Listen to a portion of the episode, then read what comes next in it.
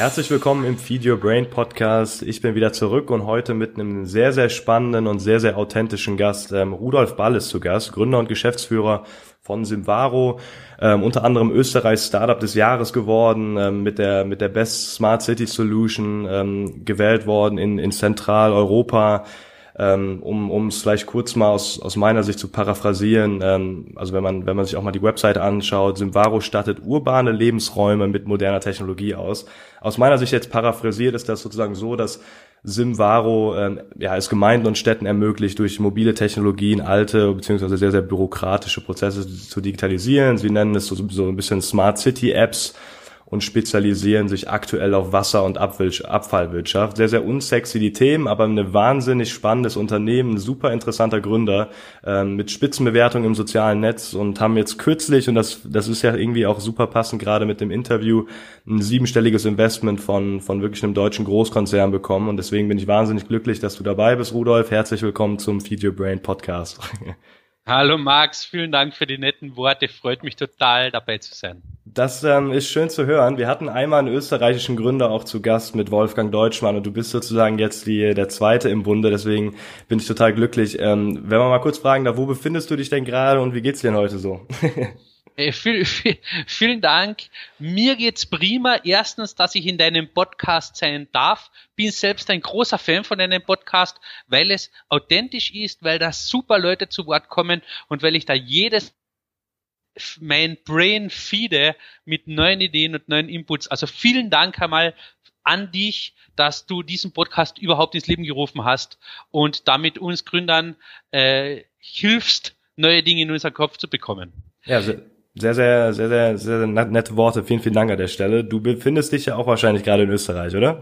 ja, genau. Ich bin, ich bin ganz im Süden von Österreich in Klagenfurt hier haben wir unser Headquarter. Wir haben einen zweiten Standort in Köln, aber in Klagenfurt, da, da geht's ab. Mhm. Ähm, das ist am wunderschönen Wörthersee und derzeit sehr verschneit. Also wir haben am Wochenende massiv Schnee bekommen und es ist wirklich ein äh, Winterwunderland, in dem ich mich hier befinde. Sensationelle Zeit im Jahr, tolle Skigebiete, ähm, Minusgrade es könnte uns nicht besser gehen. Das lieben wir Österreicher. Ich wollte gerade sagen, das ist ein sehr, sehr österreichisches Ding, glaube ich, dass man Schnee und äh, die ganze Skikultur so liebt, auch wenn wir natürlich einige Deutsche haben, die das gerne machen. Fährst du selber gerne Ski oder bist du da eher nicht so der Freund von?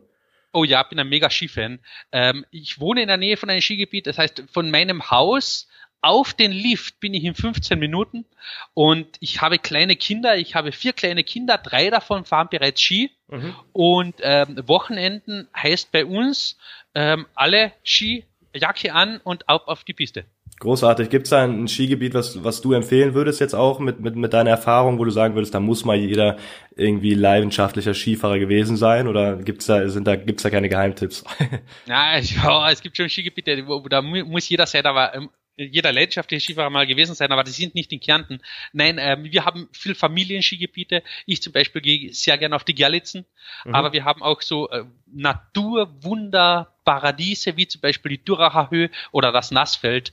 Das sind einfach Skigebiete, da kann man einen sensationellen Tag verbringen, toll Skifahren, aber auch toll essen und das Panorama genießen. Und das Skivergnügen wird dann so zum rundum perfekten Tagespaket und das gefällt mir dann besonders gut. Großartig. Also ich glaube, das ist ja schon mal ein erster Tipp, den wir, den wir für heute schon mal mitnehmen können. Ich, ich merke das gerade in Deutschland, das ist recht schade im Moment, weil wir relativ wenig Sonne haben. Ich weiß nicht, ob du das mitbekommen hast. In Deutschland ist jetzt zum ersten Mal seit, ich glaube, seit der, ja, seit der Berechnung von, von, von Wetter, von dem Wetter zum ersten ja. Mal ähm, ein Tiefpunkt angelangt äh, von der Sonnenstunden im Winter. Also es ist gerade eher, okay. eher düster und traurig, aber ich glaube, die, die, die Stimmung soll das nicht beeinflussen.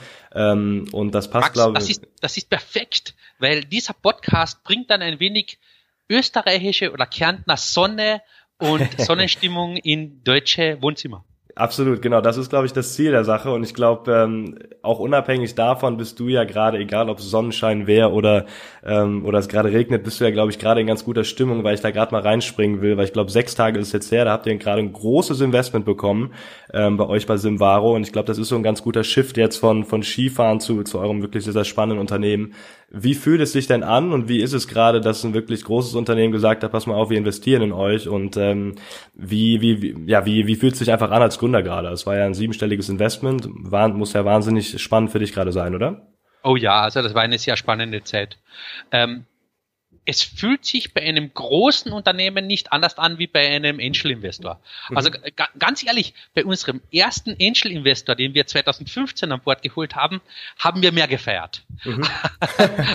Aber da haben wir echt viel gefeiert. Also das jetzt nachzuholen wäre schwer. Ähm, das das erste. Es fühlt sich immer gut an. Aber es ist ja natürlich auch immer ein Tausch. Man gibt ja auch etwas her.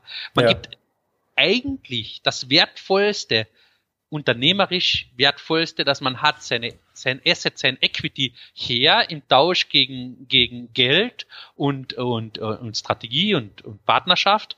Und es ist so ein, ein, ein, ein wie, wie das bipolares Gefühl. Einerseits natürlich ist die Freude da und man weiß, das ist eine tolle Chance, es geht eine neue Tür auf.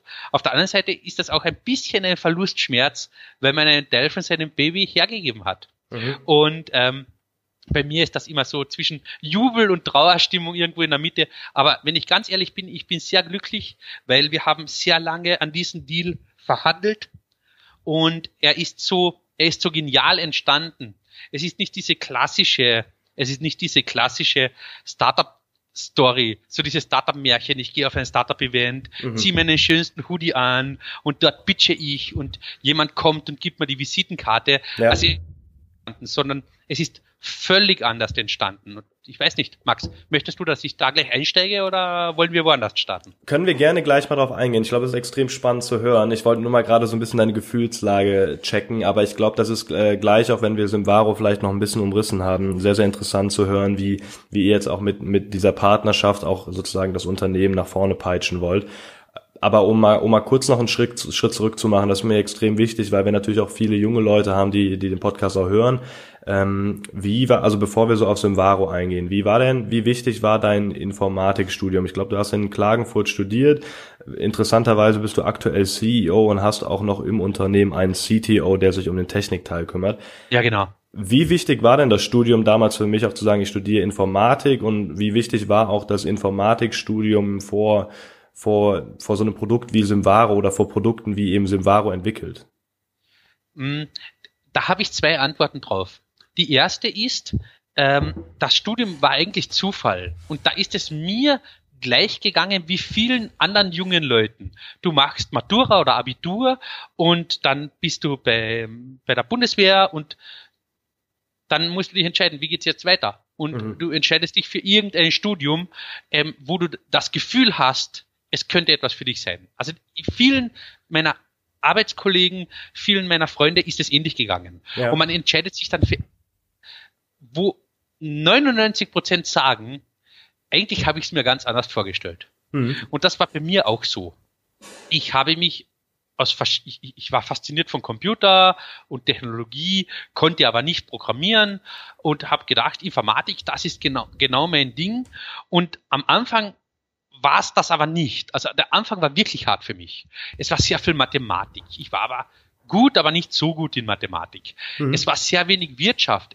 Es war sehr wenig wie entwickle ich Software am Anfang und ähm, viel mehr Algorithmen und so Zeug und die, die ersten die ersten paar Semester waren echt hart, aber dann habe ich natürlich Blut geleckt und irgendwann gemerkt, na, wenn das so weitergeht, dann kommen wir da in die Richtung, die mich interessiert und bin sehr schnell draufgekommen, was mich an der Informatik interessiert, ist die Möglichkeit, etwas zu bauen, das ja. es vorher auf dieser Welt noch nicht gab mhm. und damit Menschen verändern, weil sie ein Werkzeug haben plötzlich, das sie vorher nicht in Händen halt hatten.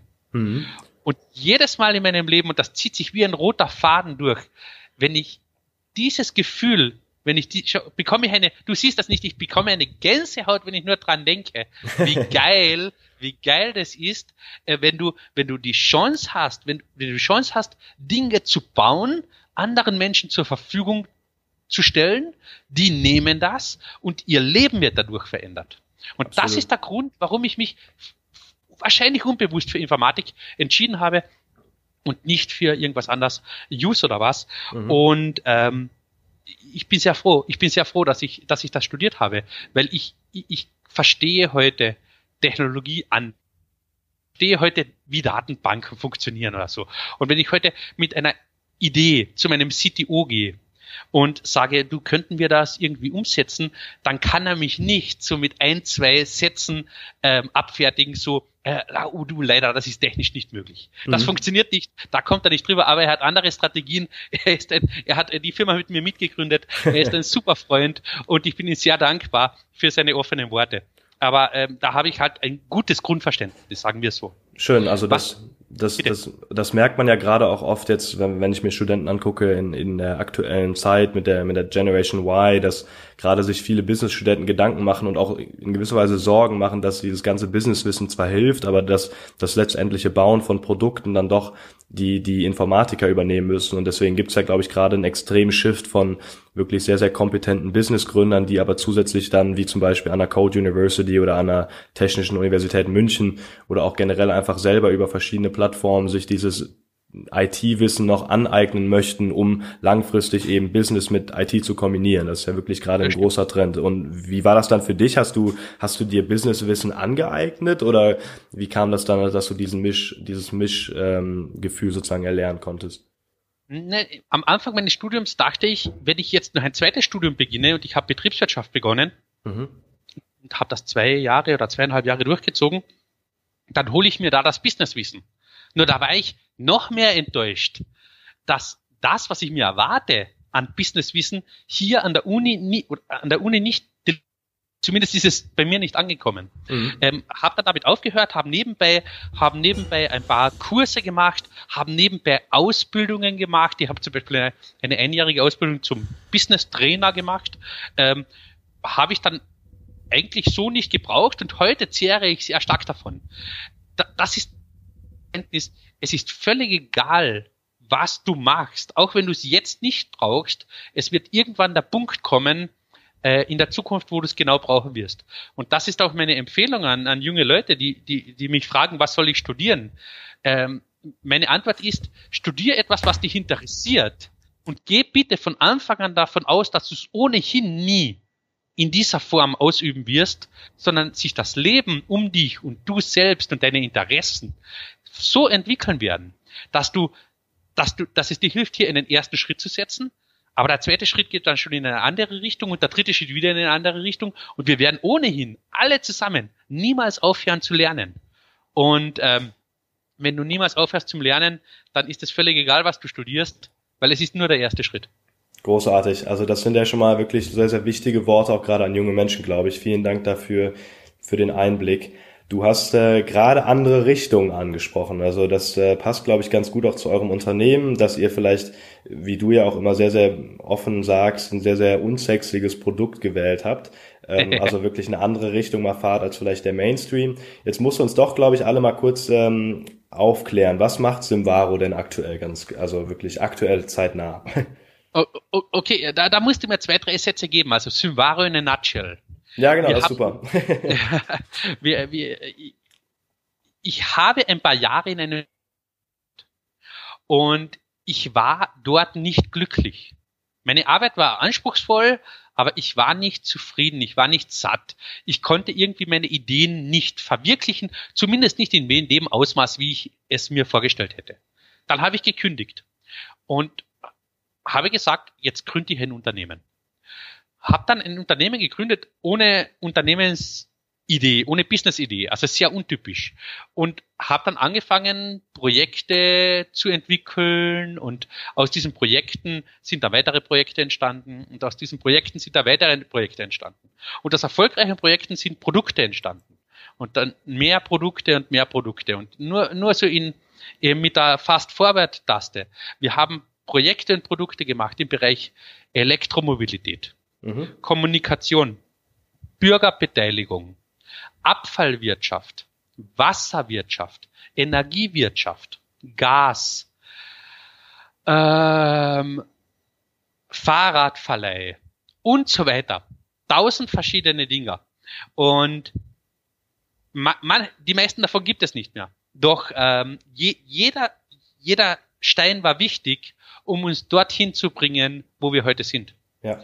Wir haben sehr viel gemacht und ich war immer ein Verfechter davon, dass man kein, keinen Kredit haben sollte und keine Investoren haben sollte und einfach sein Geld selber verdienen. Jetzt haben wir Projekte gemacht für Kunden mhm. und ähm, mit dem Geld, was wir verdient haben, haben wir dann die zweiten 40 Stunden der Woche ähm, unsere eigenen Produkte entwickelt. Und so, ja. das ist aber ein sehr mühsam, mühsamer Prozess. Und hatten, hatten dann 2015 echt einige Produkte. Und ähm, 2015 sind wir in einen Accelerator eingetreten, in den ABC Accelerator in Leibach in Slowenien. Und der ABC Accelerator, die haben uns nicht geglaubt am Anfang, dass wir das alles machen, was wir sagen. Dass wir die ganzen Produkte haben, die wir sagen. Weil es wirklich eine, äh, ein echter Bauchladen war. Also meine Strategie damals war, hab einen Bauchladen für alles. Smart City, breiter Bereich, mach für alles was. Mhm. Und äh, wir haben unglaublich viel, unglaublich viel im Accelerator gelernt. Da könnten wir, da könnten wir einen eigenen Podcast darüber machen. Aber zwei Dinge, die wir, die, die, die unglaublich nützlich waren im Accelerator, waren erstens nicht nur die Information, sondern wirklich das Wissen, wir müssen fokussieren, sonst werden wir niemals erfolgreich werden. Aus diesem Grund machen wir heute ausschließlich nur mal, ähm, oder trafen wir die Entscheidung ausschließlich nur mal für die Abfall- und Wasserwirtschaft Lösungen zu bauen. Mhm. Und ich habe mich mittlerweile so weit fokussiert, dass wir sagen, wir machen nur mehr Lösungen für die Wasserwirtschaft und diese Lösung heißt Waterloo. Spannend. Das heißt, von ganz vielen Projekten und hin zu Produkten, hin zu wenigen Themenfeldern, hin zu einem Themenfeld, hin zu einem Produkt. Also eine völlig inverse Story, wie sie üblicherweise ähm, funktioniert. Das ist das Erste, was wir gelernt haben. Und das Zweite, was ich gelernt habe im Accelerator ist, ähm, wenn du auf Bootstrapping angewiesen bist, wenn du nur dein eigenes Geld verdienst und, und ähm, mit diesem Geld dann deine Ideen umsetzt, das funktioniert und das ist super und das ist löblich, nur schnelles Wachstum ist damit nicht möglich. Du wächst organisch.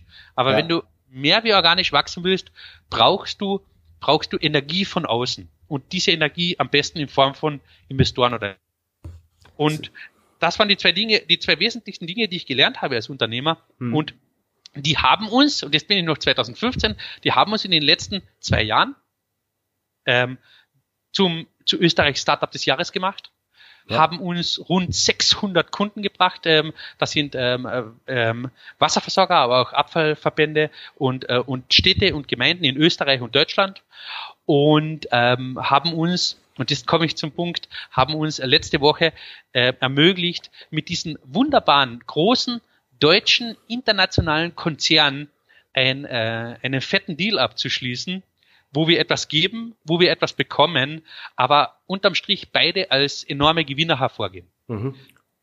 Ja, super, super, super, super interessant. Also ich finde, Gerade auch, dass du die Erfahrung hattest von deinem in deinem AUC Accelerator, das wusste ich zum Beispiel jetzt gar nicht. Finde ich aber sehr, sehr interessant, wie du das eben in, in zwei Teile aufteilst. Also eben zu sagen, man, man muss auf der einen Seite wissen, dass Bootstrapping eben bedeutet, dass man im Grunde genommen kein schnelles Wachstum erleben kann und eben externe Kräfte wie bei euch dann zum Beispiel der Großkonzern hilft, einfach um den Laden sozusagen, wie ich immer sage, nach vorne zu peitschen.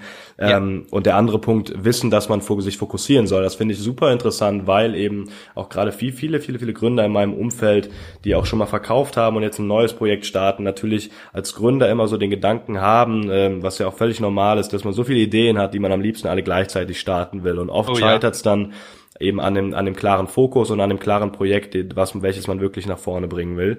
Und wie, da, da möchte ich gerade mal kurz reingehen, weil wie, wie hast du denn damals festgestellt für dich und welche Methoden bist du da eben durchgegangen, dass du festgestellt hast mit deinen, mit deinen Co-Foundern, dass die Wasser- und Abfallwirtschaft und wenn du sagst, jetzt spezialisiert ihr euch absolut auf Wasserwirtschaft, wie hast du damals ähm, für dich festgestellt, dass genau diese Bereiche eben genau die richtigen sind, um langfristig da den Fokus drauf zu setzen? Oh, das ist eine, das ist eine, äh, eine sensationelle Frage. Danke dafür. Ähm, es gibt da verschiedene Herangehensweisen. Es, natürlich kannst du ein, ein Excel machen und sagen, was sind die Vorteile von der einen, der anderen. Du kannst Marktstudien machen, du kannst das maximale Wachstum, den maximalen Markt ausrechnen. Nur das ist alles, so, so funktioniert mein Unternehmen nicht. Wir sind sehr visionsgetrieben bei uns im Unternehmen. Mhm. Jeder Mitarbeiter weiß genau, wo wir in zehn Jahren stehen wollen. Jeder Mitarbeiter weiß genau, wir haben eine Riesenvision, an der wir arbeiten. Und die Entscheidung, in welche Richtung wir gehen, die Entscheidung, auf welches Themenfeld wir setzen, haben wir ausschließlich bei Hart getroffen. Mhm. Das heißt, das war eine emotionale Entscheidung. Wofür brennt unser Herz mehr? Ist es das Thema Mobilität? Ist es das Thema Abfallwirtschaft? Oder ist es das Thema Wasser? Und da waren wir uns einig, den größten Impact auf dieser Welt können wir unserer Meinung nach erzeugen, wenn wir auf das Thema Wasser setzen. Weil es ist ein globales Thema, es ist ein Thema, das uns alle betrifft und es ist ein Thema, das vor allem bei uns Österreichern unglaublich emotional besetzt sind. Und so dieser Gedanke, der zu sein, der die Wasserwirtschaft digitalisiert, revolutioniert, verändert, das, äh, das finde ich sehr, sehr attraktiv super, super äh, interessant zu sehen, wie ihr damals entschieden habt. Das ist ja oft so ein Credo, dass man eigentlich genau vielleicht den Fokus auf, auf den Bereich setzen soll, wo man selber den größten Need sieht. Und wenn man selber eben daran denkt, wie man vielleicht in einer sehr bürokratischen und sehr, sehr langsamen Welt eben mit dem Thema Wasser umgeht oder mit dem Thema Wasserwirtschaft, fällt einem, glaube ich, ja sehr, sehr schnell auf, dass man relativ schnell genervt ist von den undigitalisierten Prozessen, speziell als junger Mensch, dass man eben noch oh, zu, ja. zum Ablesegerät gehen muss und irgendwie das Ganze so einfach undigitalisiert für unsere Verhältnisse stattfindet, dass man, äh, dass einem das schon wahnsinnig kompliziert vorkommt und dass man sich eigentlich darüber mehr aufregt als alles andere. Und dann zu sagen, okay, eigentlich den ersten Kunden, den wir theoretisch hätten, wären zum Beispiel der Gründer, also du, Rudolf und eben dein Co-Founder, ähm, und damit aber auch zu merken, dass es eben nicht nur ihr beide seid, sondern vielleicht eine ganze Generation oder eine ganze Gesellschaft. Das, das finde ich ist ein sehr, sehr spannender Gedanke, so aus der Intuition ähm, zu, zu, zu schätzen, aber einfach zu vermuten, welche Kundengruppe richtig ist. Ähm, und ich glaube, das ist so ein ganz guter Switch, jetzt einfach mal zu sagen, wie würdest du denn eure Prozesse beschreiben? Also was, was macht Simvaro, was macht auch Waterloo sozusagen jetzt ganz speziell? Also du kannst es ja vielleicht mal kurz so durch eine User Experience durchführen, um einfach mal einem, einem Laien gerade klar zu machen, wie wirklich innovativ, digitalisiert und, und einfach euer Produkt auch ist. Okay. Ähm, unsere Kunden sind ähm, Städte, Gemeinden, Wasserwerke, Wasserverbände, Zweckverbände. Ja. Ähm, klingt relativ klein, gibt's aber sehr viele. Also äh, wir, wir haben ähm, in, in Österreich, Bayern und Baden-Württemberg zusammengezählt 6000 potenzielle Kunden oder anders gesagt zwischen Klagenfurt und Berlin gibt es 20.000. Mhm. Und ähm, die meisten meiner Kunden sind noch nicht digitalisiert. Ja. Wie, ich, ich gehe noch einen Schritt zurück. Ähm, jeder von euch kennt Uber. Mhm. Und Uber ist ein Technologiekonzern. Doch nehme ich Uber ist meiner Meinung nach so stark in den Vordergrund getreten, dass ich Uber nicht gar nicht mehr als Technologiekonzern wahrnehme, sondern der geilste Nutzen dieser Welt. Ich steige aus irgendeinem Flughafen aus, gehe hinaus, öffne Uber, klick auf den Knopf, da sehe ich ein kleines Auto und in drei Minuten ist es da. Und am Ende des Monats bekomme ich eine Sammelrechnung für alle Uber-Trips, die ich hatte. Das ist, das, der Nutzen ist so, so groß, dass ich Uber einfach nicht mehr als App-Firma wahrnehme oder als Serverfirma oder als Webservice, mhm. sondern als Nutzen. Ähm, genau das ist unser Anspruch. Wir, wir bauen keine Apps, wir bauen keine Weblösungen, wir bauen keine Chatbots, sondern wir geben unseren Kunden Nutzen. Nutzen, der nur durch die Digitalisierung entstehen kann. Jetzt gebe ich da zwei Beispiele. Ja. Äh, ein Nutzen ist, in den meisten europäischen Ländern oder westlichen Ländern ähm, gibt es eine Eichfrist. Wasserzähler müssen getauscht werden. In Österreich sind es alle fünf Jahre, in Deutschland ist es alle sechs Jahre. Das ist ein unglaublich administrativer und logistischer Aufwand, weil wir hier von Millionen Stück reden, die jedes Jahr getauscht werden müssen. Jetzt haben wir 2014, glaube ich, angefangen, gemeinsam mit Kunden Workshops zu machen.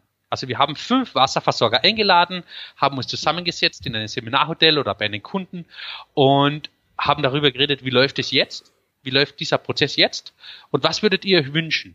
Und diese Wünsche haben wir gesammelt. Und diese Workshops haben wir oft gemacht, die haben wir 40, 50 Mal gemacht. Und äh, wir haben eine lange, lange, lange, lange Liste an Wünschen gesammelt. Und viele dieser Wünsche sind öfters gekommen. Und diese zehn Hauptwünsche, die haben wir zusammengefasst zu einem Produkt, das wir heute Waterloo nennen. Also wir haben Und diese Wünsche haben wir zusammengefasst, dann angefangen in Software zu gießen. Und diese Software haben wir bei unseren Pilotkunden zuerst ausgerollt und mittlerweile halt über ganz Österreich und ganz Deutschland und in Kürze über ganz, über ganz Europa. Groß, oh.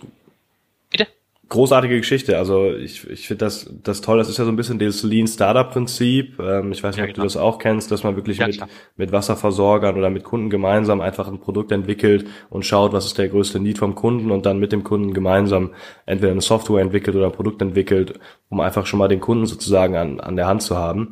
Ähm, ich weiß nicht, ob ich dich da jetzt unterbrochen habe, aber eine Sache, die mir, die mir gerade die mir gerade noch einfiel, ähm, bevor du vielleicht dann nochmal so ein bisschen noch näher drauf eingehen kannst, ist so der Punkt, den du angesprochen hast mit Uber und dann auch so den, den Parallelvergleich zu euch.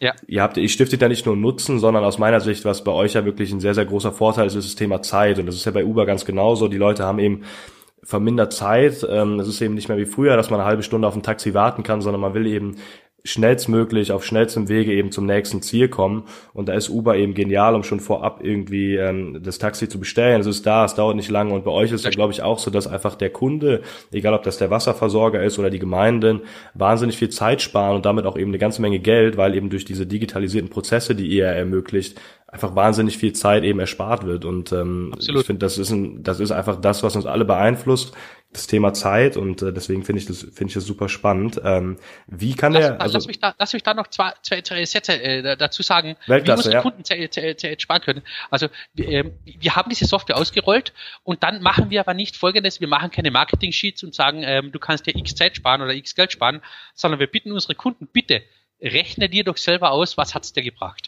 Ja. Und äh, kürzlich hat das ein Kunde in Salzburg gemacht und er ist äh, zu folgendem Ergebnis gekommen. Der Zählertausch oder Turnuswechsel ähm, mit Waterloo spart ihn 70 Prozent der Zeit, wow. spart ihn 30 bis 40 Prozent der Kosten und spart ihn aber 90 Prozent der Fehler, die sich vorher über die undigitalisierte Lösung eingeschlichen haben. Mhm. Und dies sind das Problem, das echte Problem, weil Zeit, super. Kosten, okay. Aber jeder Fehler, der passiert, führt zu, zu einem Schneeballeffekt. Ich gebe dir ein Beispiel. Eine falsche Zählernummer, auf, aufgeschrieben, eine 7, die ausschaut wie eine 1, führt zu einer falschen Rechnung. Eine 83-jährige Dame bekommt statt 120 Euro 12.000 Euro Rechnung. Sie ähm, denkt sich nicht, ach, da wird sich ein Fehler eingeschlichen haben, sondern ruft als erstes den Bürgermeister an oder den lokalen, den lokalen äh, Journalisten. Ja. Und der macht eine führen zu Problemen, führt zu Kopfschmerzen und das kann man sich alles ersparen mit, äh, mit digitalisierten Lösungen. Und hier haben wir, ich sage einmal, zwischen 70% Potenzial. Wow. Das ist eine Möglichkeit. Eine zweite Möglichkeit, ähm, was wir mit Waterloo machen, aber da rede ich nur kurz drüber, ist, ähm, in 90 Prozent der österreichischen und deutschen Kommunen werden die Zählerstände ähm, folgendermaßen erfasst. Einmal im Jahr bekommst du den Brief. Und hm. diesen Brief schickst du zurück. Und diese es gibt eine App für Bürger, wo ich nur mal hingehe und den Zähler fotografiere. Wir haben einen Chatbot. Wir haben eine Telefonhotline, die 24 Stunden am Tag offen ist. Und äh, sämtliche Daten werden digitalisiert, plausibilitätsgeprüft. Und auch hier wieder ähnlich. Man kann sich 30 bis 40 Prozent der Kosten, aber 90 Prozent der Zeit sparen. Spannend. Das ist Waterloo in aller Kürze. Es macht dein Leben, wenn du ein Wasserversorger bist, enorm einfacher. Und es macht dein Leben, wenn du ein Bürger bist, gut einfacher. Absolut. Wie, wie kann man sich das vorstellen? Ich glaube, ihr arbeitet ja zum Beispiel auch mit einer internen, mit einer internen App. Ähm, kannst du uns mal kurz so ein bisschen nochmal durchführen? Also man, man hat irgendwie eine App und man, man kann jetzt damit, glaube ich, an den Wasserzähler beispielsweise gehen. Der Kunde, also jetzt der Bürger selber, kann, glaube ich, den Wasserstand fotografieren. Genau. Und das genau. wird dann automatisiert weitergegeben an den, ähm, an die, die Wasserversorger oder wie, wie läuft sozusagen der Prozess danach ab? Ja, genau. Also dein Wasserversorger informiert dich ähm, auf irgendeine Weise, dass jetzt äh, der Wasserzählerstand abzulesen wäre. Ähm, du hast verschiedene Möglichkeiten. Eine ist die Waterloo 365 App. Du lädst sie da kostenlos herunter. Ähm, hast von einem ähm, von einem Wasserversorger bereits einen QR-Code bekommen, scannst mit der App nur mal diesen QR-Code, das ist alles ausgefüllt, gehst zum Wasserzähler, machst ein Foto von dem Ding, ähm, die App erkennt mittels OCR automatisch den Zählerstand, ähm, du hast noch eine Blickprüfung, klickst auf Senden, erhältst eine Bestätigung, wenn es angekommen ist. Es wird plausibilitätsgeprüft im Wasserwerk und die Daten sind automatisch im Fahrrechensystem. Großartig. Also das ähm, super spannender Prozess. Äh, vielen Dank da gerade mal, dass du das kurz geteilt hast. Das hilft gleich einfach, glaube ich, einfach nochmal zu merken, wie simpel auf der einen Seite das Konzept von außen aussieht, aber vielleicht wie kompliziert es dann auch im Backend ist. Ähm, oh ja. Was, was, was ich gerade eben nochmal wirklich sehr, sehr spannend fand, und das ist ja wirklich ein Credo bei allen sehr, sehr erfolgreichen Startups, ist so ein bisschen die sehr, sehr enge Einbindung mit den Kunden, also nach dem Lean Startup Prinzip von Eric Ries auch. Ja. Und dass ihr beispielsweise auch Workshops gemacht habt mit den Wasserversorgern. Oh ja. Wie habt ihr es denn geschafft damals, also ob es jetzt Städte sind oder ob es die Wasserversorger sind, diese Kunden eben zu gewinnen, die von außen ja sehr, sehr uninteressant und sehr, sehr unsexy aussehen, also wo man das Gefühl hat, es ist wahnsinnig schwierig, da vielleicht die einzelnen ähm, Verantwortlichen in, in, den, in den einzelnen verantwortlichen Gebäuden eben zu überreden und auch von dem Produkt zu begeistern. Wie habt ihr es damals geschafft, zu sagen, passt mal auf, wir wollen eigentlich nur hören, was ihr für ein Problem habt und wir gehen dann der Sache sozusagen näher ähm, auf den Grund. Wie habt ihr es damals, wie habt ihr damals die ersten Schritte gefahren? Ah, da gibt's, da gibt's ähm, zwei, zwei Antworten. Die, die erste Antwort ist, du brauchst ein wenig Credibility. Ein wenig. Ähm, das ist natürlich ganz schwierig, wenn du ganz frisch startest. Mhm. Wir hatten das Glück, dass wir bereits mit einem Wasserversorger äh, ein kleines Projekt gemacht haben und das war relativ erfolgreich und mit diesem Projekt konnten wir anklopfen und sagen, wir sind die, die dieses Projekt gemacht haben und würden gern mit euch diskutieren. Das war der erste Schritt. Mhm. Der zweite Punkt, den ich immer wieder erwähne, ist, die meisten meiner Gründerkollegen, wenn ich das, wenn ich äh, die, mir das anschaue, die meisten meiner Gründerkollegen ähm, haben eine Krankheit und die nennt sich Kundenphobie. und Kundenphobie ist eine fürchterliche Krankheit, er ist sehr stark verbreitet. Und Kundenphobie heißt, verdammt, darf man in einem Podcast verdammt sagen? Ja, klar. verdammt noch einmal nicht die Eier in der Hose zu haben, zum Telefonhörer zu greifen und einfach dort anzurufen. Und da kenne ich sehr viele. Ähm, das merkt man dann, wenn es darum geht, Kunden zu, Kunden zu gewinnen, Kunden zu akquirieren, ähm, wo man sich dann auf, äh, Social Media und, und Empfehlungen und so rausredet, weil man eben stark an Kundenphobie leidet. Das haben wir Gott sei Dank nicht. Ähm, keine Kundenphobie, niemand in meinem Team, sondern wir rufen einfach dort an und sagen, äh, hallo, wir würden gerne eine Stunde vorbeikommen oder darf ich Sie einladen, kommen Sie dorthin, äh, wir reden über äh, dieses und jedes, jenes Thema und äh, that's it. Also es ist, es ist viel weniger spektakulär, als man sich denkt, tausend Termine zu bekommen. Interessant. Ich glaube, das ist so ein Credo, was ja auch viele, viele vergessen, dass, dass vielleicht der, der Kontakt sozusagen oder die Akquise über einfach mal einen kurzen Call deutlich entspannter ist, als sich 800 E-Mails hin und her zu schicken.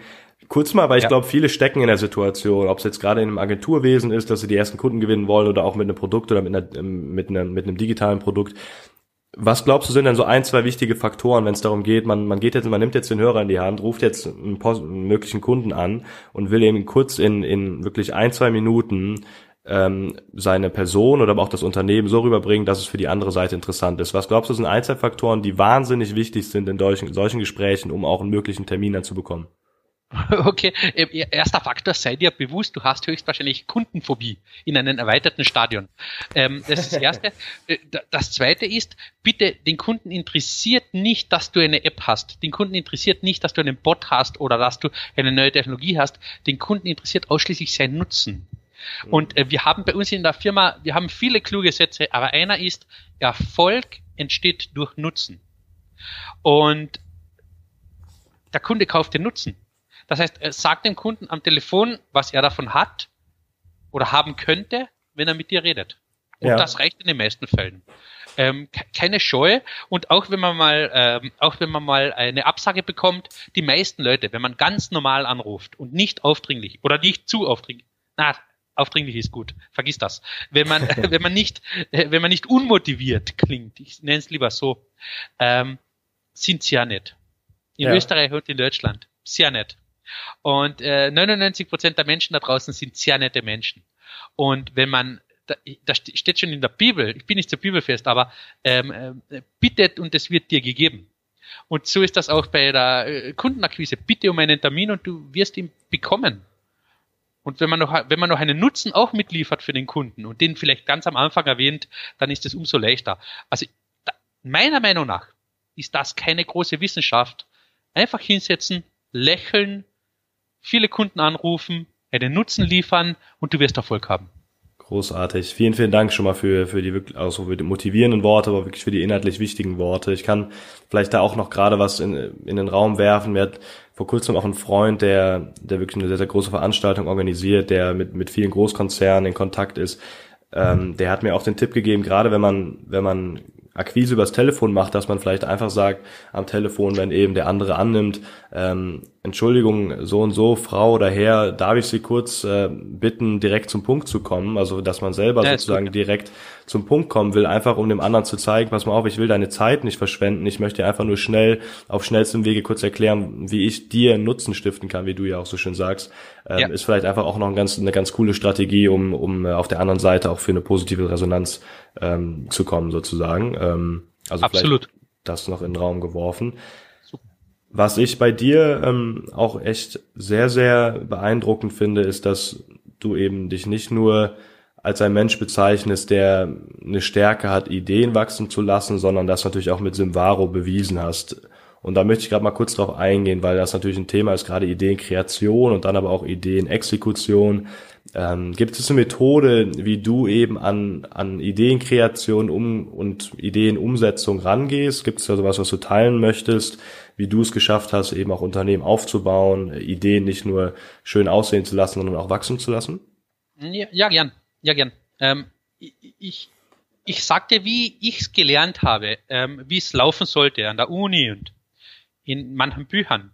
Du hast eine Idee und dann und ähm, dann dann ähm, redest du mit ein paar Leuten über diese Idee und die sagen alle, die Idee ist gut und dann sagst du, okay, jetzt brauche ich irgendeinen Prototyp oder was? Und dann äh, suchst du dir einen Co-Founder vielleicht? Und dann beginnst du etwas zu programmieren, wenn du es selber nicht kannst? Und dann baust du, baust du ein kleines Produkt, aber dann kommst du drauf, naja, ähm, wenn das Ding nichts kann, dann hat das auch keinen Nutzen, das muss größer sein, das heißt, du baust ein größeres Produkt und irgendwann ist das dann wirklich gepolished und funktioniert und alles gut.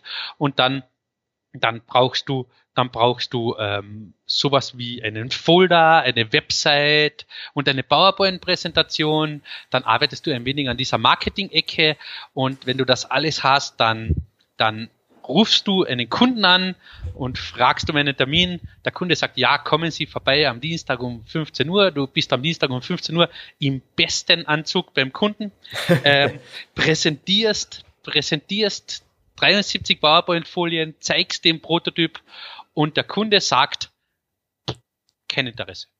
Oder so einen Scheiß habe ich mein Leben noch nie gehört. Oder ähm, vielen lieben Dank, junger Mann, das klingt sehr interessant. Wir werden das uns beim nächsten Meeting besprechen und rufen Sie dann gegebenenfalls an. Das ist aber dreimal das Gleiche. Ähm, warum ist das so? Das habe ich so gelernt. Ja. Und das steht auch in vielen Büchern so. Und warum, wa warum ist das so? Wo ist da Prozess. Und da gibt es viele Gründe äh, oder viele Möglichkeiten, den Fehler zu finden. Einer, einer könnte sein, ja, ein MVP reicht oder ähm, geh früher zum Kunden und zeig schon ganz am Anfang die PowerPoint den Kunden. Ähm, das ist aber alles falsch. Meiner Meinung nach ist der Fehler, dass du eine Idee hast. Mhm. Weil du bist nicht der Kunde. Wenn du eine Idee hast, ist das ein, eine Idee, die aus deinem Kopf entsprungen bist, ist. Aber wenn du nicht unbedingt 20 in einer Branche hast, dann ist die Idee aus deinem oder meinem Kopf wertlos. Ja. Viel besser ist es, wenn der Kunde eine Idee hat. Und wir hatten diese Erkenntnis vor wenigen Jahren. Und seit damals suchen wir Wege, dass unsere Kunden eine Idee haben. Und ich habe schon das mit den Workshops angesprochen. Wir, wir veranstalten Workshops und die Workshops zu moderieren ist super einfach. Ich, ich sag dann sowas wie, ähm, hey, alle reden über die Digitalisierung, da ist sie, ich bin der Digitalisierungsweihnachtsmann. Stell dir vor, nächste Woche ist Weihnachten, was würdest du dir wünschen? Und dann sage ich nichts mehr. Und dann beginnen ganz spannende Diskussionen, was sich die Leute wünschen würden, wenn Digitalisierungsweihnachten wäre. Und ähm, da kommen ganz viele Ideen raus. Und diese Ideen kommen von den Kunden. Und da kommen selber nie gekommen. Und das ist, das ist so eine Möglichkeit, eine Möglichkeit, ähm, wie, ähm, wie man äh, Ideen aus Kunden generiert. Weil das ist schon sehr gefährlich, wenn wir so ganz offen darüber reden. Ähm, du hast keine Ahnung über, und jetzt sage ich irgendwas, über ähm, Landwirtschaft, mhm. hast aber eine Idee für die Zucht von, von ähm, Balmen in Sibirien und das, das kann ja alles funktionieren, aber solange du keine Ahnung von Landwirtschaft hast, vom Landwirtschaftsmarkt, von der Sprache des Kunden und so, ist das einfach ein sehr, sehr, sehr mühsamer Prozess, der zum Schluss erfolgreich sein kann, aber nicht muss. Mhm. Wenn er, aber jemand, der seit 20 Jahren sich nur mit der Zucht von Palmen beschäftigt und aus Sibirien kommt, sagt, hey, das wäre eine gute Idee, ähm, das so und so zu machen und du redest mit 100 anderen, die auch aus der Branche kommen, die sagen alle, ja, das ist eine super Idee. Und du baust dann dieses Produkt. Es kann nur ein Erfolg werden. Und das ist halt zu unser Herangehen. Ähm, der Fehler ist, dass du die Idee hast und nicht der Kunde. Lass den Kunden Ideen haben. Und mit Waterloo sind wir diesen Weg gegangen. Wir haben diese Ideen der Kunden gesammelt und gemeinsam mit Kunden umgesetzt. Und ich habe allen verboten, meinem Entwicklungsteam, meinem Sales-Team, meinem Marketing-Team, aber vor allem mir selbst. Ich habe jeden verboten, kreativ zu sein, sondern einfach nur, was die Kunden wollen. Kein kreativer Scheiß, nichts Abgefahrenes, keine Chatbots, nichts mhm. Blockchain, ähm, nichts. Und das haben wir zwei Jahre lang gemacht. Und das Produkt ist unglaublich erfolgreich. Das hat uns zu Österreich Startups Jahres gemacht. Das hat uns viele Kunden beschert und so weiter. Doch dann haben wir, wo das, wo die Basis dann solide war, mhm. dann, dann konnten wir aufsetzen mit unserem technischen Know-how. Dann konnten wir aufsetzen mit unseren, mit unseren Ideen. Und unsere, unserem Blick auf die Welt, die Technologien sieht und Trends sieht, die unsere Kunden vielleicht noch nicht sehen. Und jetzt wird aus dem Produkt etwas Außergewöhnliches, weil, die, weil eine, eine gute Basis da ist, ein gutes Fundament. Also glaubst du, es ist extrem wichtig, eben erstmal zu schauen, was will der Kunde, um dann aber auch sozusagen aus der, aus der Kraft und aus der Ideenpower, die man sozusagen sammeln kann mit dem Kunden gemeinsam in, in Workshops oder in verschiedensten Möglichkeiten, dass man dann langfristig eben auch eigene Produkte mit einem eigenen Interesse und einer eigenen Kreativität dann umsetzen kann. Ist das richtig? Ja, genau. Obwohl, obwohl eigene Produkte mit eigener Kreativität heißt nicht, dass das erste Produkt nicht das eigene Produkt ist ja, und auch nicht ja. viel Kreativität drin steckt, sondern es ist trotzdem mein eigenes Ding. Logisch, und ja. es ist, es ist trotzdem, äh, wir haben, wir haben den, den Lehm geformt. Mhm. Und wir haben den Lehm gebrannt und wir haben das Kunstwerk draus, den Aschbecher draus gemacht. Aber der Kunde hat gesagt, ich hätte bitte gerne eine Aschenbecher. Und nicht, mhm. wir beginnen am Lehm irgendwas rumzu, rumzufummeln, hauen es in den Brennofen und suchen dann verzweifelt irgendwen, der diesen lieblosen Klumpen kaufen möchte. Das ist eher der, das ist eher der schwierige Weg, behaupte ich mal. Absolut, also das, äh, das kann, glaube ich, jeder nachvollziehen.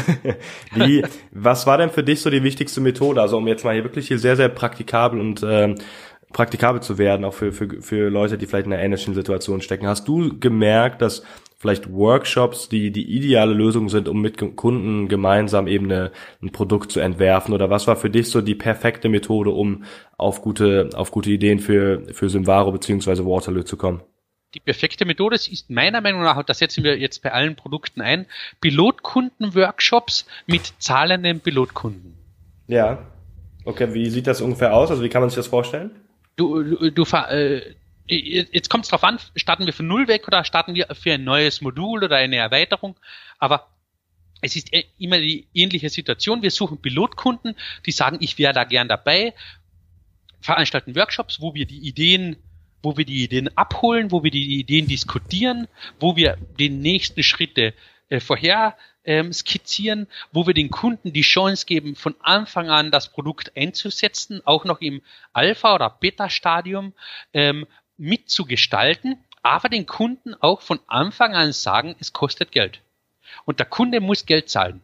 Mhm. Und das hat folgenden, folgenden einfachen Grund, und das steht auch in Lean Startup so, das Feedback ist dann ein völlig anderes, als wie wenn du das Produkt gratis hergibst. Verstehe, Aus dem Grund ja. sage ich jeden Gründer, bitte gib ein Produkt niemals gratis her. Mhm. Da habe ich lieber weniger Pilotkunden und das Feedback ist ehrlicher. Ja. Weil wenn ich heute ein paar, paar Euro, paar zehn, paar hundert, paar tausend Euro zahlen muss und das Ding macht nicht das, was ich möchte, dann werde ich es dir sagen. Nur wenn ich es kostenlos, so Freeware-mäßig bekommen habe und ich klicke rum und dann sage ich sowas wie, ja, das ist eh ganz nett und macht mal weiter und ich werde dann sehen, ob ich Kunde werde, dieses Feedback ist wertlos. Großartig. Also ich glaube, das ist ähm, unfassbar wichtig, dass du das auch nochmal betonst, weil oft ist es ja so, dass Gründer sich gerade an den Markt schmeißen wollen ähm, mit, mit einfach einem kostenlosen Produkt, um zu erhoffen, dass die Referenzen dadurch gut sind und man vielleicht dadurch andere Gruppierungen oder andere Kunden erreichen kann. Und ich glaube gerade, das, das sage ich auch immer wieder vielen Leuten, dass sie sich nicht unter Wert verkaufen sollen, weil einfach das Produkt, was sie eben mit Herz und, und Leidenschaft entworfen haben, ja auch wirklich Zeit und aber auch ja Opportunitätskosten gekostet haben sozusagen und äh, die Zeit auch ganz woanders hätte, hätte hingehen können. Und ich glaube, da ist es wahnsinnig wichtig, dass man seine eigene Arbeit auch wertschätzt, gemeinsam mit, mit Gründern zusammen. Und das, Absolut. Hat, das, das lebst du ja, glaube ich, vor. Ähm, wie, wie sollen denn Städte in Zukunft durch Simvaro beziehungsweise Waterloo aussehen? Aber ich glaube, man kann das ein bisschen großflächiger noch aufbauen. Also was wollt ihr langfristig mit Simvaro aufbauen? Gerade in einer, in einer Szene mit, mit Städten, Gemeinden, die vielleicht ja aktuell immer noch sehr, sehr traditionell fungieren. Was ist denn euer langfristiges Ziel? Wie kann, wie kann Deutschland, wie kann Österreich aussehen in, sagen wir mal, zwei, drei, vier, fünf Jahren mit Simvaro zusammen? Oh, oh, oh, oh. Ähm, äh, da habe ich jetzt sag, zumindest zwei verschiedene Antworten. Die erste ist, ich glaube, diese ganzen Smart City Bewegungen, die derzeit entstehen, und ich war selber bei einigen Projekten dabei und ich beobachte da viele, viele pinseln sich das selber in die Ecke, indem sie anfangen, einfach massive Datenfriedhöfe aufzubauen. Und ähm, glauben, Smart City ist eine große Datenbank, wo alles drinsteht. Mhm. Nur im Endeffekt vergessen sie eines, den Nutzen. Der Nutzen einer Smart City muss beim Bürger ankommen. Das heißt, unser, unser Weg ist und wäre ein völlig anderer, ähm, bottom-up. Den Bürger Nutzen zu liefern und Nutzen zu liefern und Nutzen zu liefern für Digitalisierung, sodass, sodass, sodass ein gewisser Druck entsteht, und die Verwaltung umstellt und beginnt, digitale Prozesse einzuführen und digitalen Nutzen einzuführen. Mhm. Ich, das klingt jetzt ein bisschen abstrakt, aber anschaue, was in den ganzen Smart City Projekten passiert. Im Endeffekt meistens riesige Datenberge, ohne den Bürger in irgendeiner Form digital zu erreichen. Mhm.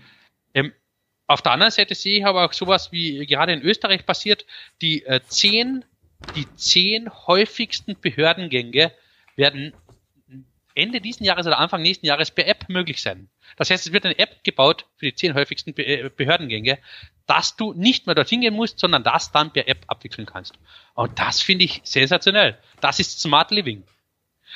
Hm. Absolut, also sehr, sehr, sehr, sehr interessant. Was, was ich da gerade, das passt, glaube ich, gerade ganz gut nochmal einwerfen wollte, ist so ein bisschen der, der Gedanke, dass ja so die Zukunftsjobs von morgen ja so die, die Schnittstelle sein werden zwischen Daten und Mensch, also so Technologie, Humanisierung vielleicht auch. Und das passt ja ganz gut zu dem, was du gerade gesagt hast, dass eben Daten zur Verfügung stehen, die auch genutzt werden können und Smart City Apps einfach schaffen sollen, Daten auch irgendwie zu konvertieren in einfach ein sinnvolles digitales System, oder? Habe ich das richtig verstanden? Ja, genau. Genau das. Und vielleicht der wesentlichste Punkt, aus der Digitalisierung heraus eine Veränderung unseres Handelns passiert. Mhm. Das ist, das ist dann die Königsklasse. Wenn wir es schaffen, mit einer digitalen Lösung, und jetzt bleibe ich einfach in meinem Scope, wenn ich schaffe, mit einer digitalen Lösung Menschen dazu zu bringen, weniger Wasser zu verschwenden, Menschen dazu bringe, ähm, Müll zu recyceln oder mehr Müll zu recyceln, mhm. ähm, da, dann, dann, dann habe ich es geschafft. Und da geht auch, ich, ich möchte nicht stark auf unsere Vision eingehen, nur da, da geht unsere Unternehmensvision hin. Wir möchten das Handeln von Millionen Europäern nachhaltig verändern. Und das, und das mit Hilfe von, von digitalen Lösungen und Apps. Und das sind halt unsere Werkzeuge. Aber im Endeffekt ist das Werkzeug nur ein Träger, des Nutzens. Und das Nutzen ist eine, Handelsver äh, eine Veränderung des Handelns, die dazu führt, dass es unserer Umwelt besser geht. Schön. Also ich glaube, das ist eine, eine, eine tolle Vision, auch die, die viele Menschen, glaube ich, auch direkt anspricht und wo wir selber ja sehen können, dass eben ihr jetzt nicht einfach nur eine Wasserwirtschaft auf den, auf den Kopf stellen wollt und 180 Grad positiv verändern wollt, sondern ihr möchtet ja wirklich einfach eine, ja, eine ganze Gesellschaft und ganze, ganze Kulturen in eine ja. gewisse Richtung drücken, dass, dass einfach weniger, weniger Müll ähm, verbrannt wird, dass einfach eine Vision schon da ist, die einfach viel mehr bedeutet, als einfach nur eine einzelne Bereich sozusagen zu verbessern. Finde ich, finde ich großartig, auch ziehe ich meinen Hut vor. Vielen Dank auch, dass du da so einen tollen Beitrag zu leistest. Ähm, Darf ich noch einen Satz zur Vision sagen, weil ich es mir, weil ich mir gerade bei mir am Bildschirm sehe? Logisch, klar. Äh, äh, wir, hatten in der Vergangenheit verschiedene Visionen. Das hat sich natürlich mit dem Unternehmen entwickelt. Und letztes Jahr im November, ich weiß nicht, da hatte ich wahrscheinlich einen hellen Moment oder, oder es war der Schnee so gut in, auf Kärntens Skibergen, dass, äh, dass ich so viel Sauerstoff äh, und, und, ähm, und Sonne danken konnte, dass mir eine Vision gekommen ist. Und ich habe das, ich habe das dann zusammengeschrieben. Das war ein Prozess über über zwei Wochen und wir hatten dann einen Visionsworkshop mit meinem Management-Team. Und ich habe diese, diese, wir arbeiten das gemeinsam, doch ich hatte sowas wie einen Draft. Und ich habe diesen Draft ähm, präsentiert. Mhm. Und meine Kollegen, meine Kollegen ähm, waren sich einig. Sie haben gesagt, sensationell geile Vision, echt geil. Nur, um ehrlich zu sein, wir haben absolut keine Ahnung, wie wir das jemals erreichen können. Und da wusste ich, jetzt haben wir eine gute Vision gefunden. Weil wenn du eine Vision hast und du weißt ganz genau, wie du es erreichen wirst, dann ist das keine Vision, sondern ein Ziel oder ja. ein dann hast du es eh quasi schon erreicht. Es liegt nur mehr an dir, das zu tun. Doch wenn du eine Vision hast, wo du nicht einmal den Schimmer hast, wie du da jemals hinkommen könntest, dann beginnt im Unterbewusstsein was. Und das ist dann bei allen so eingesickert und wir haben noch ein, zwei Mal drüber geredet und plötzlich zwischen den Feiertagen bekomme ich von einem, ähm, von einem ähm, Mitarbeiter über WhatsApp eine Nachricht oh, ich glaube, ich habe eine erste Idee. Und im Jänner kommt ein zweiter und sagt, ich habe darüber nachgedacht, ich glaube, ich hätte eine Idee, wo wir dorthin kommen können. Und jetzt beginnen die Ideen zu tröpfeln. Das macht unser Unterbewusstsein ganz von selbst. Und ich bin mir hundertprozentig sicher, dass wir diese Vision erreichen werden in den nächsten drei, vier Jahren. Schön, also das ist die, die genannte Vision, die du auch eben genannt hast? Nein, nein, das ist nur ein kleiner Teil. Das ist nur, das ist nur ein Teaser. Ich will da nicht zu viel verraten. Aber, aber da, da, das, das ist ein Teil des Weges, aber nicht, nicht die Vision zur, zur Vision, zur großen Vision, wie wichtig sind da auch Kooperationen mit, mit interessanten Unternehmen? Also du hast eben natürlich schon angesprochen, und da wollten wir ja auch noch mal kurz drauf eingehen, inwiefern das der, der Großkonzern, der jetzt auch bei euch sozusagen auch ähm, mit Anteilen beteiligt ist, aber generell, wie wichtig sind Kooperationen mit, mit interessanten Unternehmen in der Zukunft für euch? Ähm, das waren jetzt zwei Fragen. Wie, wie, wie wichtig ist es zu erreichen der Vision und wie wichtig ist ich glaube, zum Erreichen der Vision ist das deine persönliche Entscheidung, ob du es mit Partnern machen möchtest mhm. oder ohne Partner machen möchtest. Schau dir an, wenn Reinhold Messner äh, als erster Mensch ohne Sauerstoff auf den Himalaya ähm, gegangen ist, Riesenvision, nahezu unmöglich mhm. und einmal mit Sherpas und mit Partner und mit allen und einmal ganz alleine. Beides ist möglich. Ja, okay. Und ich also. glaube auch als, äh, als Unternehmen, du kannst dir immer entscheiden, mache ich das jetzt mit einem Partner oder mache ich es selbst?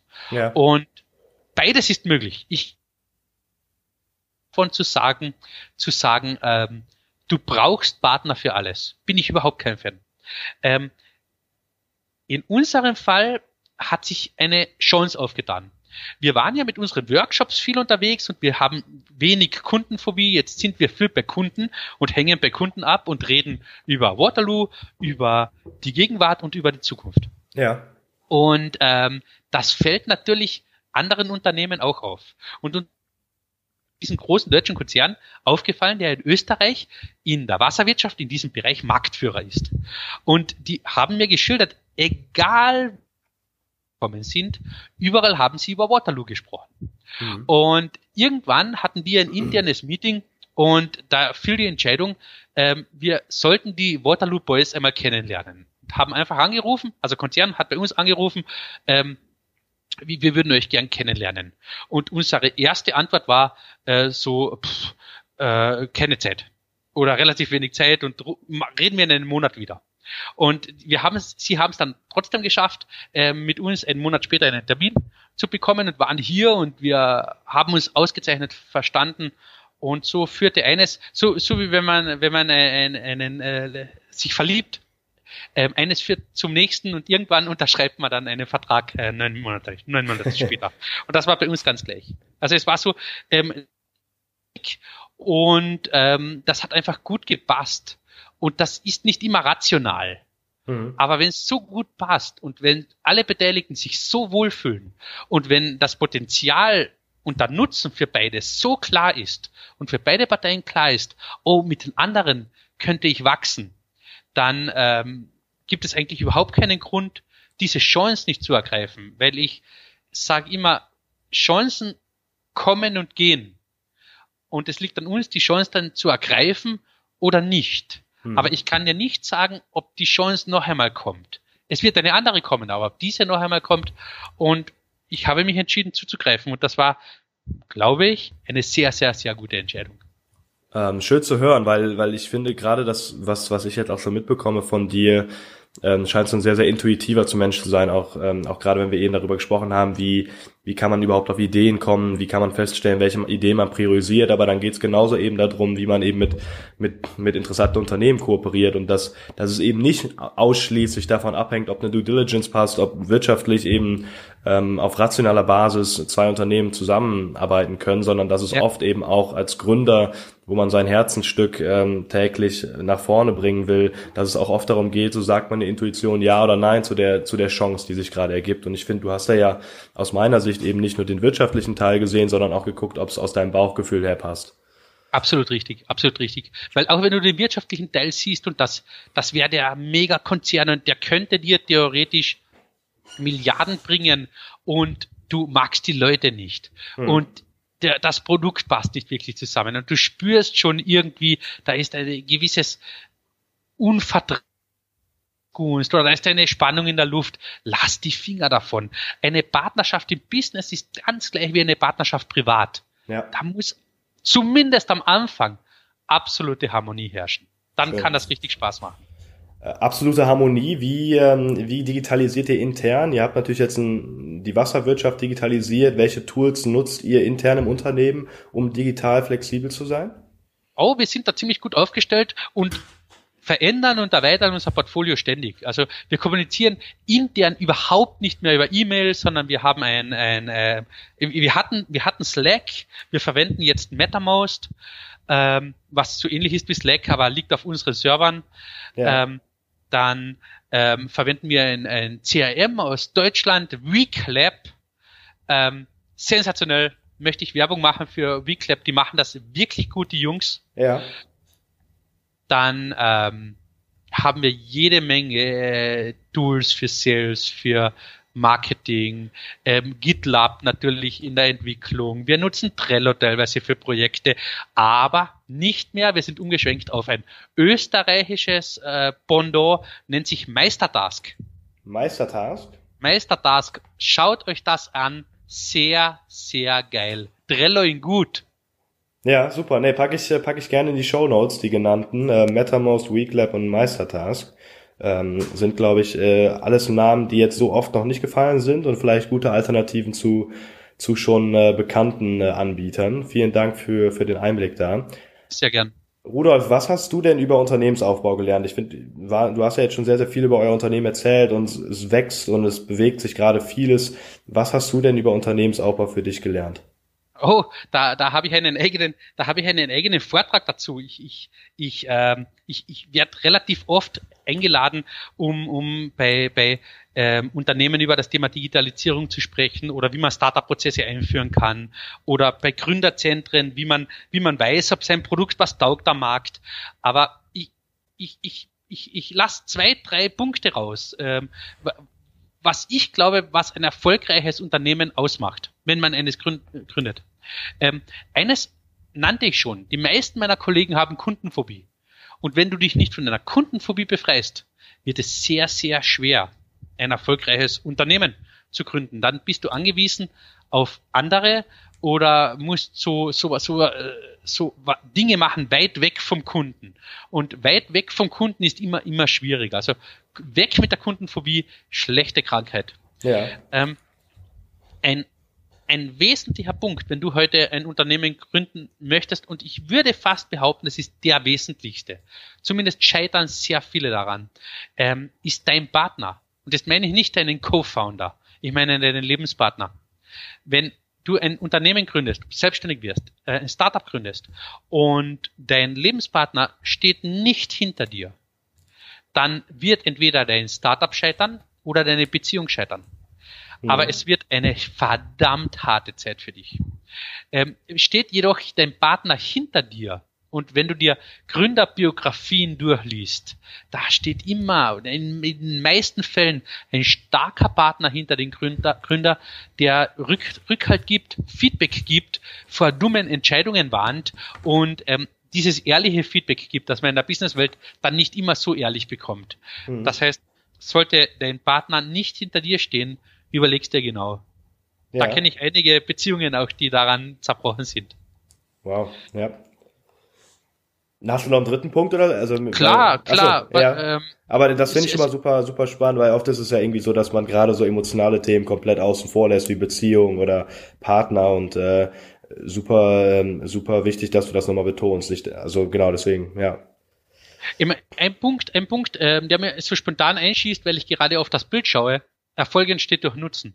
Ja. Erfolg entsteht nicht durch Blockchain. Erfolg entsteht. Blockchain ist für mich so ähm, das Buzzword, das man sagen muss, damit Investoren, die keine Ahnung äh, davon haben, aufspringen.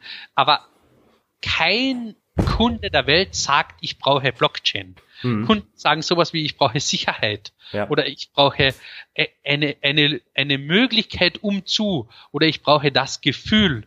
Aber Kunden brauchen keine Blockchain. Ähm, Kunden brauchen immer einen Nutzen. Und das geht so schnell verloren. Und denk, denkt an Uber oder denkt an Airbnb. Das sind ja keine Technologieunternehmen mehr. Das sind Nutzenunternehmen. Da ist nur mal der Nutzen. Mhm. Und alles andere ist in den Hintergrund gerückt, wird dem Nutzen untergeordnet. Und sehr viele Technologiefirmen, sehr viele Startup-Freunde von mir, ähm, zeichnen sich hauptsächlich durch ihre technologischen Features aus. Ähm, mhm. Die Webseiten sind voll davon. Nur wenn ich mich in die Schuhe des Kunden versetze, im Endeffekt, ich kaufe keine Technologie. Also ich habe mein CRM-System nicht ausgewählt, weil die Programmiersprache so hip ist. Ja. Oder weil die Datenbank so ähm, nicht relational ist. Das ist mir völlig egal. Und wenn die das in Assembler programmieren und in Files speichern, wäre mir das egal, wenn das Produkt so ist, wie es ist. Hm. Super, vielen, vielen Dank ähm, für den Einblick. Ich glaube, mit deiner Erfahrung ist das wahnsinnig wertvoll. Um mal so ein bisschen den, den Faden noch zu schwenken zu dir persönlich, so ein, zwei Fragen, bevor wir in die Brainfeeder, in die letzte Q&A noch gehen, falls das zeitlich bei dir reinpasst. Sehr gern. Ähm, ich habe gelesen, du bist ein großer Fan der Slow Food Philosophie. Vielleicht ähm, über, überrascht dich dich gerade und haut dich jetzt gerade ein bisschen vom Hocker, ähm, aber vielleicht auch gerade, weil wir jetzt gerade über Unternehmensaufbau gesprochen haben und das gar nicht so äh, zur Slow Food ähm, Philosophie passt. Aber vielleicht kannst du da mal kurz drauf eingehen und allen, die auch mal Bock haben auf Slow Food, mal einen kurzen Einblick geben, was dich da inspiriert. oh, oh man, Slow Food macht so viel richtig, dass wir, dass wir Startups falsch machen. Ja. Immer mehr, immer schneller ist nicht immer besser. Mhm. Ähm, und ob jetzt der Burger bei McDonald's 90 Sekunden oder 85 Sekunden ähm, dauert, das macht ihn nicht besser. Es sagt aber viel aus über mich. Ja. Wenn ich habe nicht immer die Zeit und die Lust, lang und ausdauernd zu essen. Aber manchmal wenn ich die Zeit und die Lust habe, merke ich, wie mich die Realität und meine Gewohnheiten mich einholen und ich trotzdem schnell esse. Mhm. Und das ist so ein Zeichen unserer Zeit. Es muss so verdammt schnell gehen. Und wir müssen anfangen, uns so Entschleunigungspunkte setzen, wo wir das Smartphone zur Seite legen, wo wir, wo wir sämtliche Medien ausschalten, wo wir einfach nur mal in der Gegenwart leben, wo wir uns Zeit nehmen für ein Gespräch, wo wir wieder ehrliches Interesse zeigen am Gegenüber, wo wir ein tiefes Gespräch führen, was über den Smalltalk hinausgeht oder über das schnelle Businessgespräch.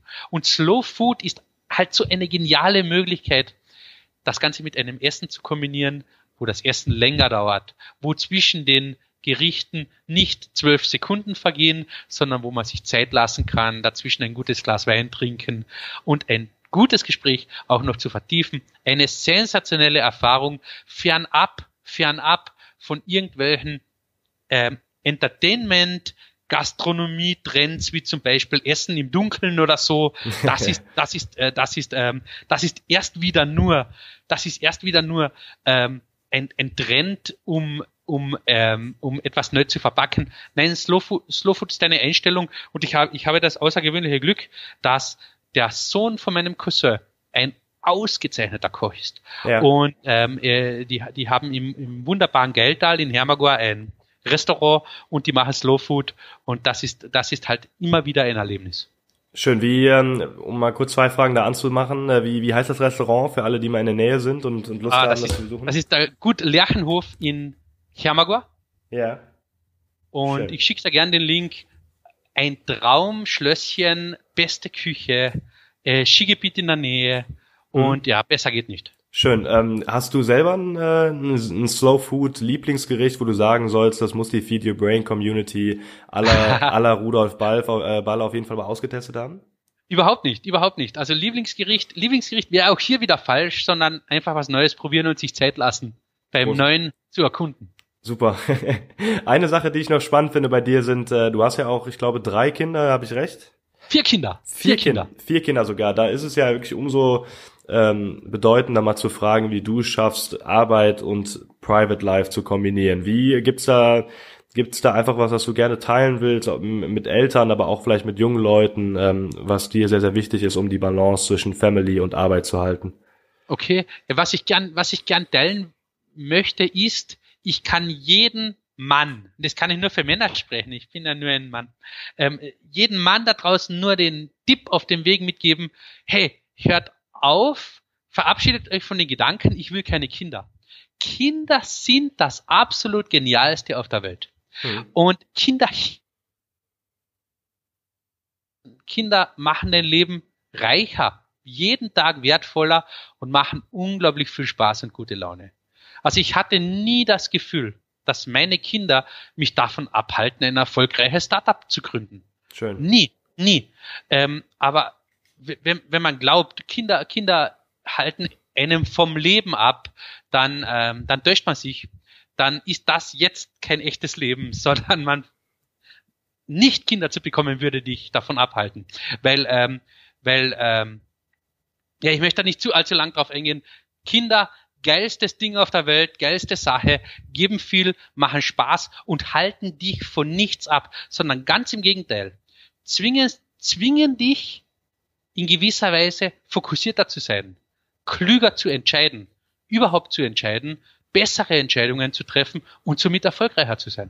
Schön. Und ich höre auch oft immer wieder, dass, dass Kinder es Eltern ermöglichen, auch das ganze Thema Produktivität zu automatisieren. Also, dass man da gar keine Bücher drüber lesen muss, sondern man muss oh, ja. einfach nur Kinder bekommen und man merkt oder man lernt einfach sehr, sehr schnell über Produktivität und wie man seine Zeit effizient nutzen kann, um eben auch eine wertvolle und wichtige Zeit mit seinen Kindern zu haben. Absolut. Absolut.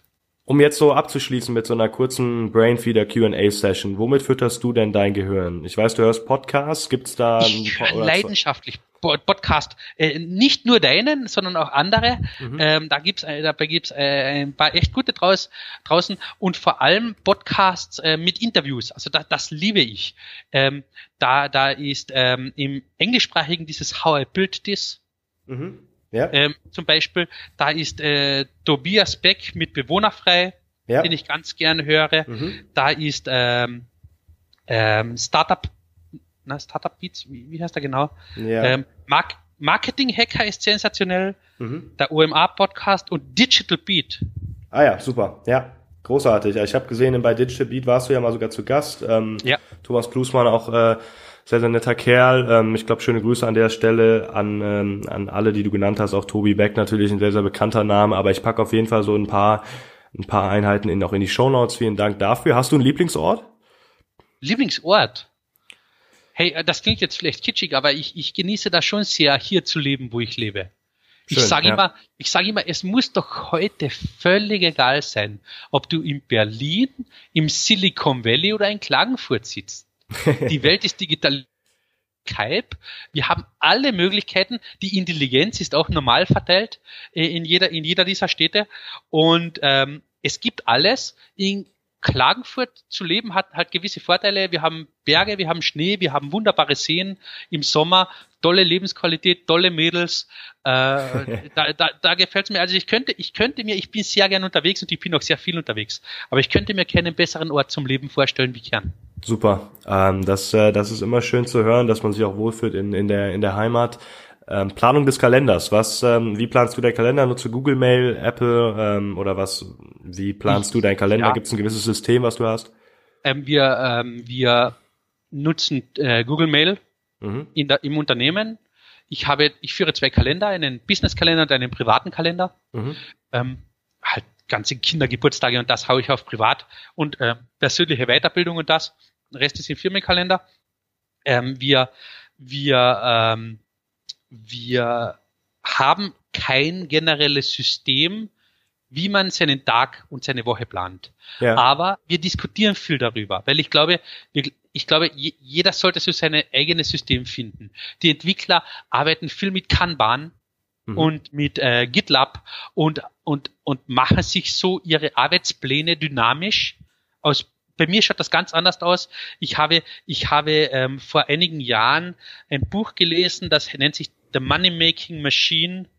Ähm, ein bisschen reißerischerer Titel von, von, von, der Name fällt mir jetzt nicht ein, ich schaue gerade hinter mir im Bücherregal, ob ich es finde auf die Schnelle. Ja. Ähm, ich schicke dir den Link und da, da war ein, ein Zeitmanagement-System drin. Ich, ich, ich arbeite zwar sehr digital, aber ich habe einen Notizblock und ich notiere mir sehr, sehr viel, weil ich auch sehr, sehr viel vergesse.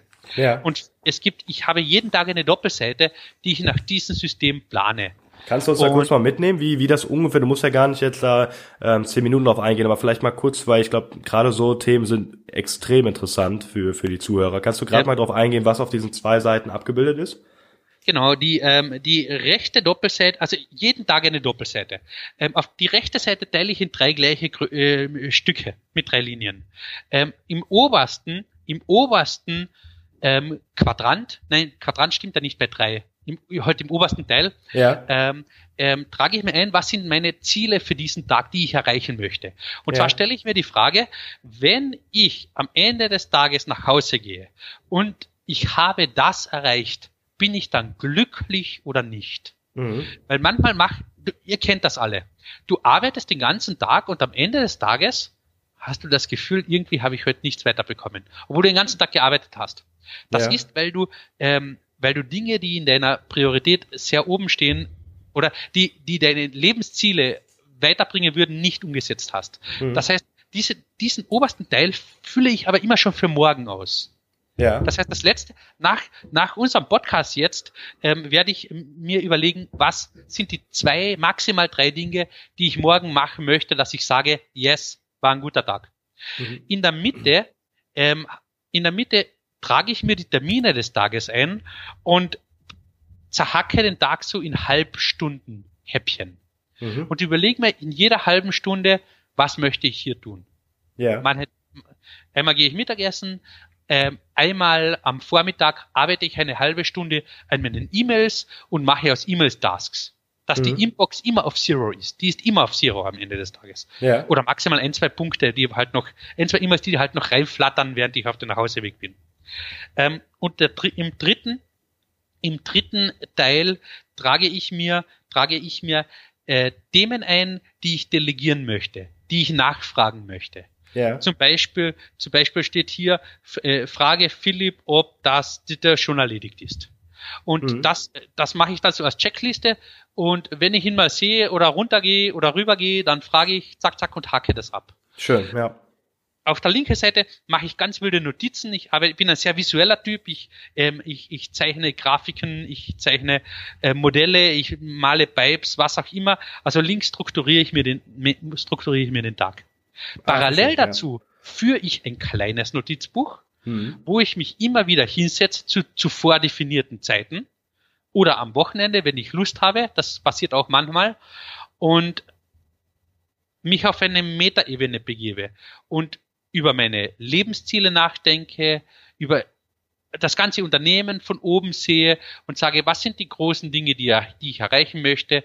Ich manchmal passiert es aber auch, dass ich eine Frage hineinschreibe, weil ich bin der großen Überzeugung, eine gute Frage ist besser wie eine gute Antwort. Weil eine mhm. gute Frage, das löst so viel aus. Notiere ich mir Fragen, notiere ich mir manchmal auch Antworten, ähm, treffe Entscheidungen und das basiert auf meiner Liste, auf meiner, auf meiner sieben Jahres Zielliste, die ich mir erarbeitet habe, anhand, Empfehlung für alle, dem Buch Der Weg zum erfolgreichen Unternehmer von Herrn Merath. Stefan Merath. Schön. Also Vielen, vielen Dank. Ich habe ich hab selber gerade gefühlt äh, eine ganze Seite mitgeschrieben, weil ich auch von der Methode noch nicht gehört habe und ähm, man selber natürlich auch immer verschiedenste ähm, ja, Ideen, gerade wenn es ums Thema Routine und wie man eben den Kalender und To-Dos plant, ähm, sich immer wieder mal auch Tipps gerne holt. Und ich finde, es war wahnsinnig interessant, dir gerade zuzuhören, zu sehen, wie du mit deinen ganzen Aufgaben den Tag planst. Vielen Dank dafür. Gibt es denn, das war jetzt schon mal sehr erst so, gibt es denn eine Routine, gibt es eine Routine, die dich wirklich ähm, prägt, die du jeden Morgen machst, ein Kaffee oder Sport oder was auch immer? Gibt es da was, was dich, was dich äh, am Laufen hält? Äh, ich, ich, ich möchte ja, ich möchte ja sagen, aber ich, ich bin, ich bin eigentlich ein Freund davon, keine Routinen zu haben oder wenig Routinen zu haben. Ja. Ähm, was ich auf jeden Fall, ich frühstücke immer mit den Kindern. Ich stehe relativ früh auf. Ich frühstücke mit, äh, mit den Kids, ähm, habe Spaß, treffe die Entscheidung, dass ich kein Morgen, Morgenmuffel sein möchte, sondern wir haben morgens von halb sechs bis halb acht ordentlich Spaß bei uns im Haus. Mhm. Und ähm, ich trinke sehr gerne, aber sehr gerne Bulletproof Coffee. Mhm. Ja, kennt man. Und ja ähm, ich hätte selbst nicht daran geglaubt, wenn mir nicht einmal ein, ein befreundeter Unternehmer einen eingeschenkt hätte, einen Bulletproof Coffee. Und das ist der absolute Kaffee- und Energiekick für den Vormittag. Schön, das äh, packe ich auch gerne in die Show Notes, irgendwie so ein kleines Introduction-Video. Und ich würde sagen, damit machen wir den Sack zu. Ähm, Rudolf, vielen, vielen Dank. Mir hat's wahnsinnig viel Spaß gemacht. Wir sind sogar Danke, ähm, ein bisschen über der Zeit, ähm, was, was mir auch dir zuliebe ein bisschen leid tut, aber mir hat's einfach wahnsinnig viel Spaß gemacht und äh, wir haben so viele interessante Themen angesprochen und ich glaube, sehr, sehr viel war da auch wirklich mitzunehmen für Gründungsinteressierte oder auch schon Gründer, Unternehmer in verschiedensten Altersgruppen. Deswegen vielen, vielen Dank. Ähm, ich werde das Interview wirklich jedem nur ans Herz legen. Ähm, und ähm, genau, gibt's noch irgendwas, was du gerne zum Abschluss sagen möchtest? Vielleicht auch noch so ein, eine Kontaktmöglichkeit, wie Leute mehr über dich und Simvaro lernen können. Ich glaube, damit können wir den Sack dann final zumachen. Hey Max, vielen lieben Dank. War sensationell, hat mir total Spaß gemacht. Jeder, der mich kontaktieren möchte, schafft das sehr einfach über Facebook, über LinkedIn, über www.symvaro.com beziehungsweise waterloo.io. Ähm, da sind meine Kontaktdaten drauf. Ähm, ich lade euch immer ein, wenn jemand, jemand ein Unternehmen gründen möchte und diesen wesentlichen Schritt gehen möchte, aber noch einen Tritt in den Arsch braucht, schreib mir ein E-Mail und du bekommst eine ehrliche Antwort. Großartig. Vielen, vielen Dank dir, Rudolf. Vielen Dank und viel Erfolg an alle. Lebt euren Traum, aber hey, tut es.